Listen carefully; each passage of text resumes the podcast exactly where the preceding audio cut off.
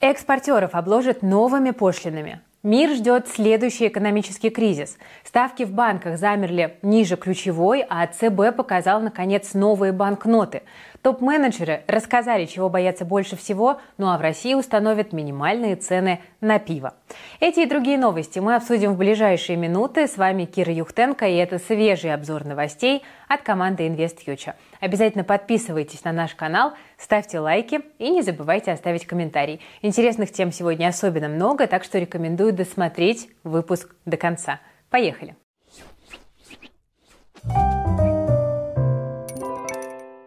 Начнем с новых мер российских властей по поддержке внутреннего рынка и курса рубля. Они, как это бывает в последнее время, вызывают довольно много дискуссий. Правительство собирается ввести еще одни новые экспортные пошлины. Ну, вернее как, они старые, но как бы работать будут по-новому. И вроде бы даже снизят нагрузку на бизнес, но это, как говорится, не точно. Для тех, кто все пропустил, три недели назад власти в один день ввели курсовые экспортные пошлины и обрубили экспорт дизеля. Первая мера выглядела довольно-таки разумной. У нее были сроки, индикаторы, критерии. А вот запрет экспорта больше напоминал какую-то такую чью-то хотелку, как будто бы, которая только добавила в итоге боли с рублем. В итоге эффект от одной меры как будто бы был убит другой. Теперь, когда тему с дизелем открутили назад и ввели обязательную продажу валютной выручки, встал вопрос, а с пошлинами-то что делать? Потому что они теперь вообще нужны или нет? Может быть и не нужны, но тут есть один нюанс. Выручку экспортерам надо продавать на рынке, а вот пошлины нужно сдавать Минфину. Так что по понятным причинам механизм решили оставить. Кто же будет просто так от денег отказываться, это понятно, тем более, что сейчас они нужны. Но риск совсем уж задушить экспортеров, а вместе с ними и весь экспорт, тоже никто не отменял. И сделать этого не хотелось бы, наверное. Поэтому Пошлины решили привязать не только к курсу рубля, но и к мировым ценам на товары. Если цена падает ниже определенной планки, то экспортеры ничего не платят. То же самое работает и со снижением курса. Звучит довольно-таки хорошо. Но проблема в том, что мировые цены формируются на разных площадках и по разным принципам. Поэтому немножко непонятно, как правильно подобрать нужную цену к определенному сырью. При этом те же удобрения – это вообще товар не биржевой. А котировки, на которые ориентируются участники рынка, публикуют ценовые агентства. В основном, конечно, западные. И привязать российские пошлины к показателям недружественных стран, ну, это тоже какое-то довольно специфическое решение в новых реалиях. Пока новая мера еще прорабатывается, вероятно, конкретику мы узнаем в ближайшую неделю. По сути, нагрузка на экспортеров должна снизиться. Это хорошо для компании и для фондового рынка. А вот как это все повлияет на рубль, пока непонятно. В последние месяцы российская валюта ведет себя довольно-таки непредсказуемо, так что эффект может быть как положительный, так и не очень. Ну, Будем посмотреть. Дальше мы с вами поговорим о глобальном кризисе, который навис над всем миром и поговорим о том, как к этому кризису подготовиться. Но для начала короткая и полезная пауза. Друзья, если вы давно хотели начать зарабатывать в интернете, то сейчас самое время действовать. Вариантов много, а при желании можно монетизировать любой свой навык, будь то тексты, переводы или личный блог на том же YouTube или где-то еще. И даже если у вас нет специальных знаний и большого опыта, вы все равно можете начать зарабатывать, просто поручая часть работы нейросетям. Да, на старте будет много препятствий, например, высокая конкуренция и низкие чеки за работу. Поэтому всегда лучше учиться на чужом опыте, чтобы не наступать на старые, уже изученные кем-то грабли.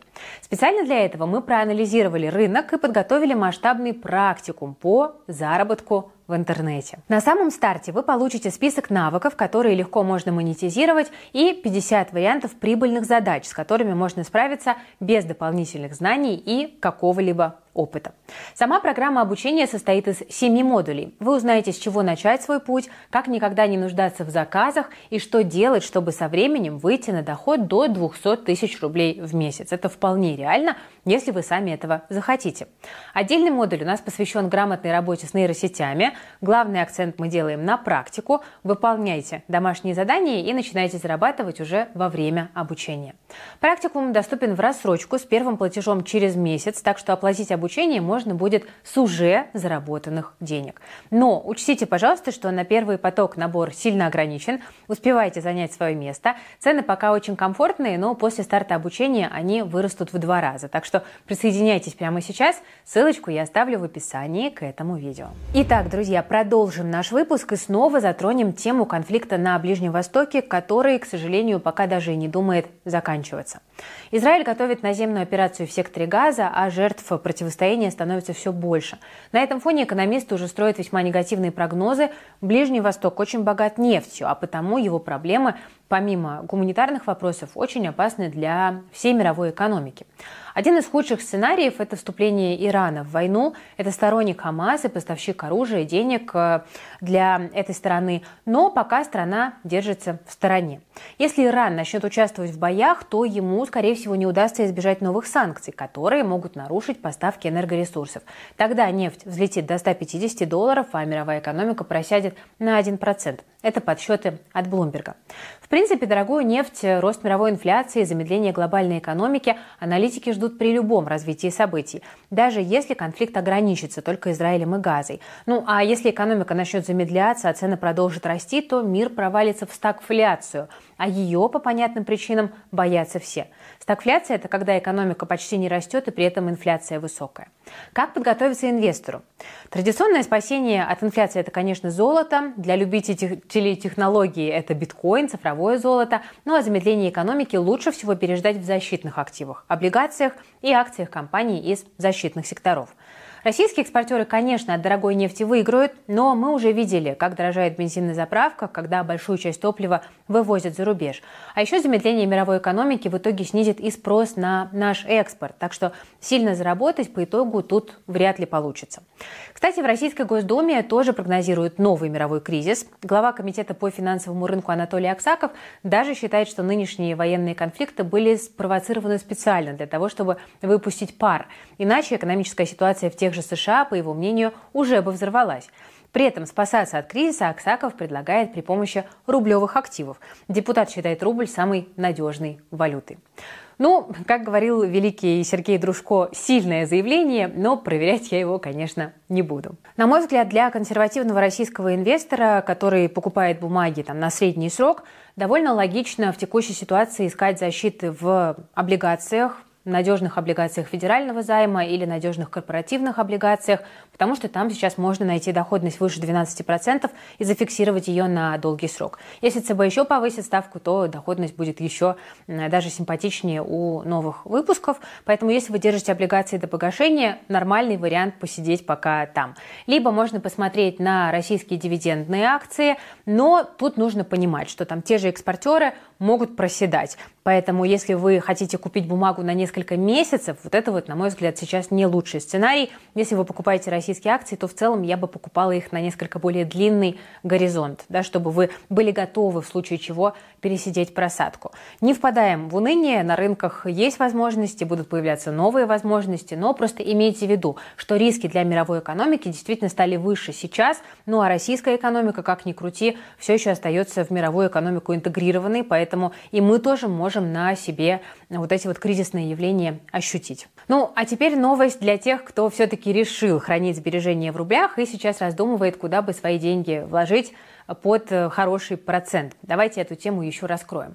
С учетом высокой ключевой ставки очевидным выбором по сути должны стать банковские вклады. Помимо облигаций и акций, да, растет ставка, растут и проценты по депозитам. Собственно, это и есть одна из нынешних целей ЦБ. Сделать так, чтобы люди меньше тратили и больше сохраняли, потому что по плану регулятора это должно остудить перегретый потребительский рынок и сбить растущую инфляцию. Еще и импорт немножечко тоже подснизить.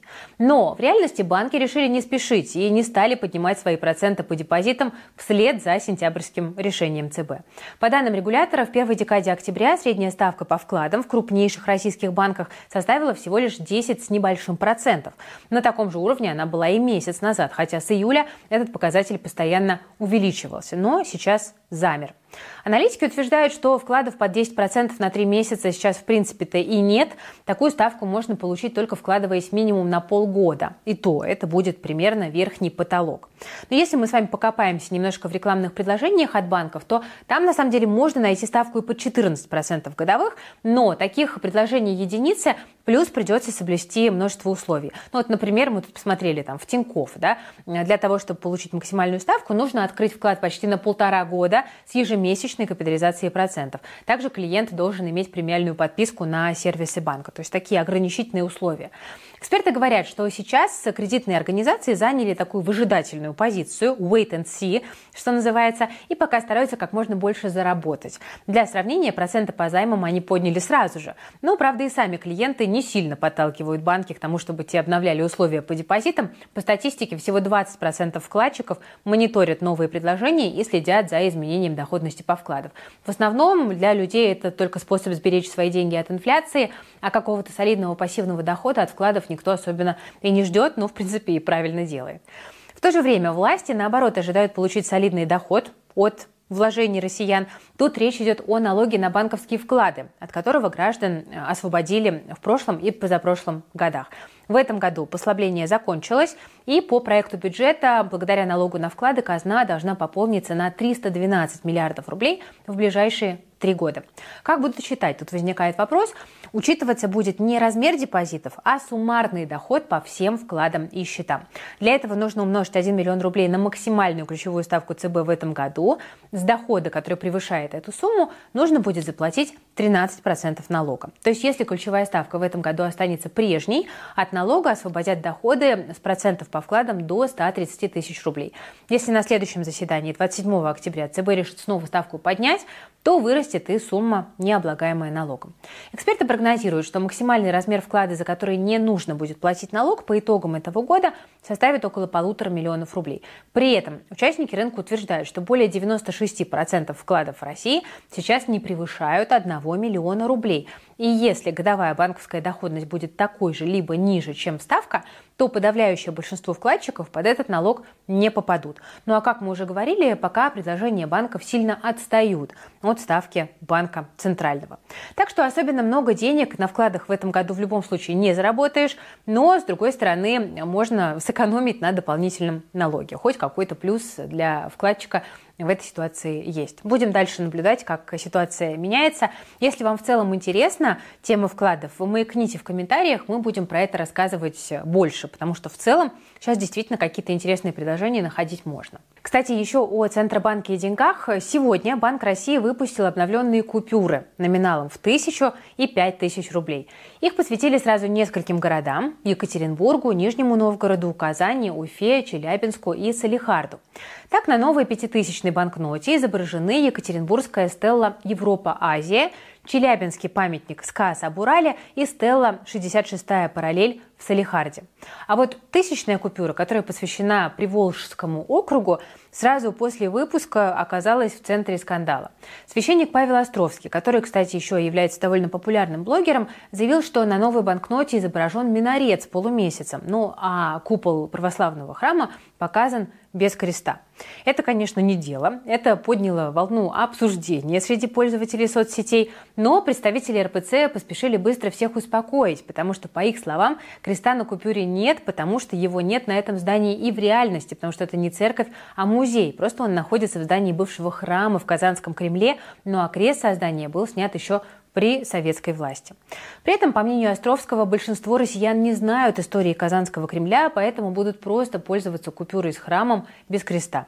Священник предположил, что либо в этом виноваты дизайнеры, либо это некая такая сознательная провокация. Ну, в общем, вот такая вот история.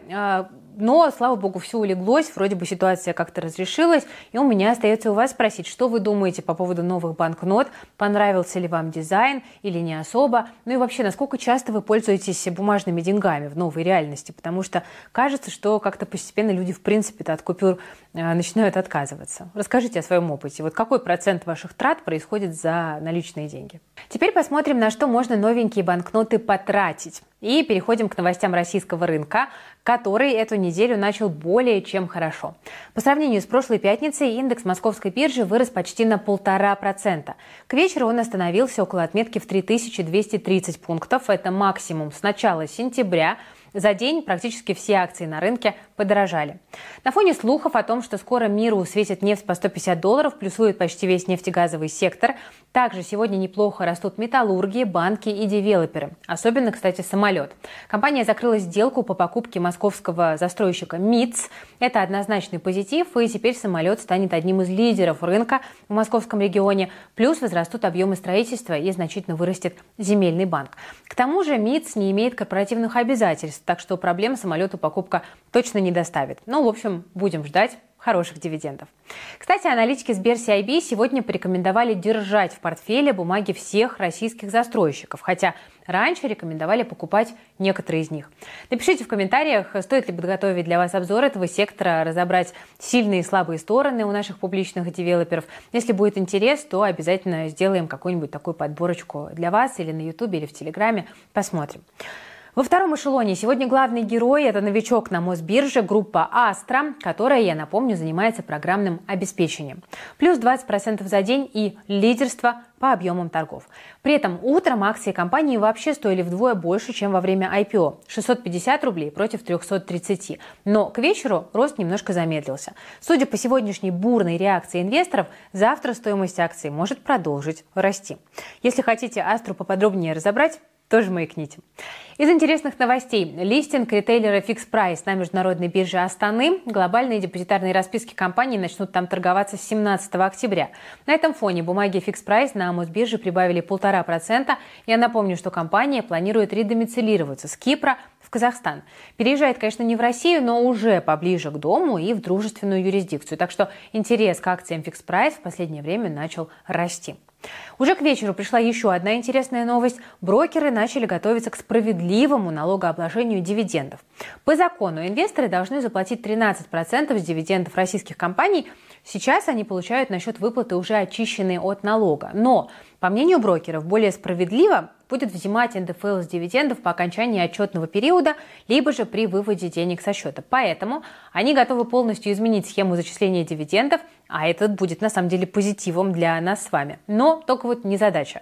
Для этого осталось поменять законодательство. А это, как мы знаем, процесс не быстрый. Эксперты ожидают, что закон могут поменять не раньше 2025 года, но за намерение хвалим и ждем. О положении компаний на российском рынке немножко поговорили, а теперь давайте обсудим то, что всех их объединяет. А это кадровый голод, который продолжает оставаться одной из главных проблем для российского бизнеса.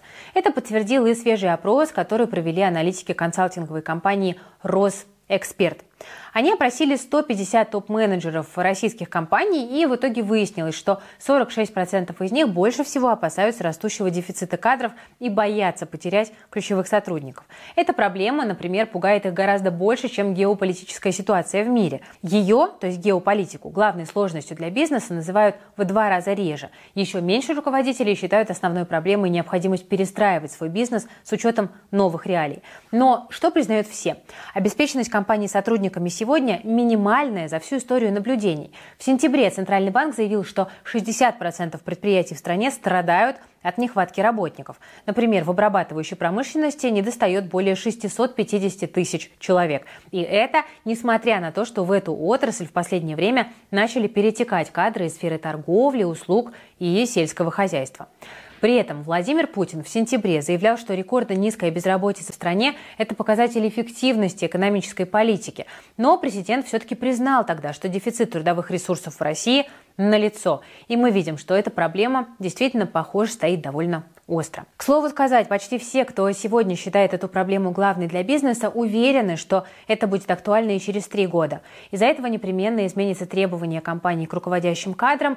Так идеальным SEO в 2026 году будет тактик с навыками антикризисного менеджмента, который способен удерживать в компании таланты, то есть ключевых людей. Ну, собственно, вопрос, у кого свой бизнес или кто работает в компаниях, Как по вашим ощущениям, какая ключевая проблема для бизнеса в России сейчас является доминирующей и как ее можно решать? Поделитесь, пожалуйста, в комментариях э, своим опытом, своими наблюдениями. Давайте говорить про те проблемы, которые только можно как-то попробовать решить, а не в общем о том, что все очень плохо и безнадежно. Я все-таки за такой позитивный и созидательный настрой. Кстати, друзья, у нас скоро ноябрьские праздники. У меня по этому поводу есть для вас две новости. Хорошая и плохая. Начну с плохой.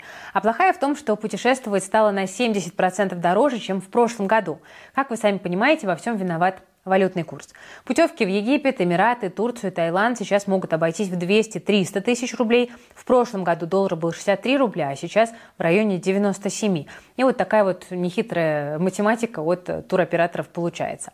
Но есть и хорошая новость, потому что ребята из телеграм-канала «Без границ» опубликовали подборку из 10 рабочих лайфхаков, которые помогут вам путешествовать дешево по всему миру даже с таким невыгодным курсом. Ну, например, знали ли вы про секретик туроператоров? Если доллар падает, то покупать билеты на самолет лучше в среду или позже, а если растет, то лучше брать во вторник. Я не знала, а могла бы на перелетах неплохо сэкономить. Чтобы посмотреть всю подборку советов, подписывайтесь на наш телеграм-канал. QR-код вы видите на экране, ну а ссылочка, как всегда, в описании под этим видео. Подписывайтесь на «Без границ», чтобы, во-первых, мечтать о путешествиях, а во-вторых, их планировать без ущерба для кошелька. Ну, а мы, друзья, продолжим говорить о проблемах российского бизнеса. Например, у продавцов алкоголя появился отдельный повод для переживаний. Дело в том, что Минпромторг предложил установить минимальные розничные цены для разливного пива. Таким способом министерство хочет решить проблему с так называемыми наливайками. Так называются небольшие заведения с пивом на разлив, которые расположены прямо в жилых домах. Такой статус позволяет им торговать алкоголем круглосуточно, делать это в обход действующего запрета на продажу спиртного после 11 часов вечера. В ведомстве уверены, что нововведение позволит жителям домов с такими кафешками наконец-то спать спокойно, потому что любители собраться в подобном заведении ночью, выпить самого дешевого пива и пошуметь под окнами спящих э, граждан уже не найдут в ассортименте своего любимого напитка. Либо найдут, но уже по более высокой цене и, возможно, не захотят раскошеливаться. Неожиданные новости, кстати, и для поклонников европейских вин, потому что теперь любителям итальянского итальянского вина, возможно, придется тратить чуть-чуть больше времени на поиск напитка к ужину. Поставка вин из Италии в Россию сократилась на 4%, но зато в лидеры неожиданно выбились Латвия и Литва. Вместе с Грузией они возглавили топ экспортеров вина в Россию, впервые потеснив Италию.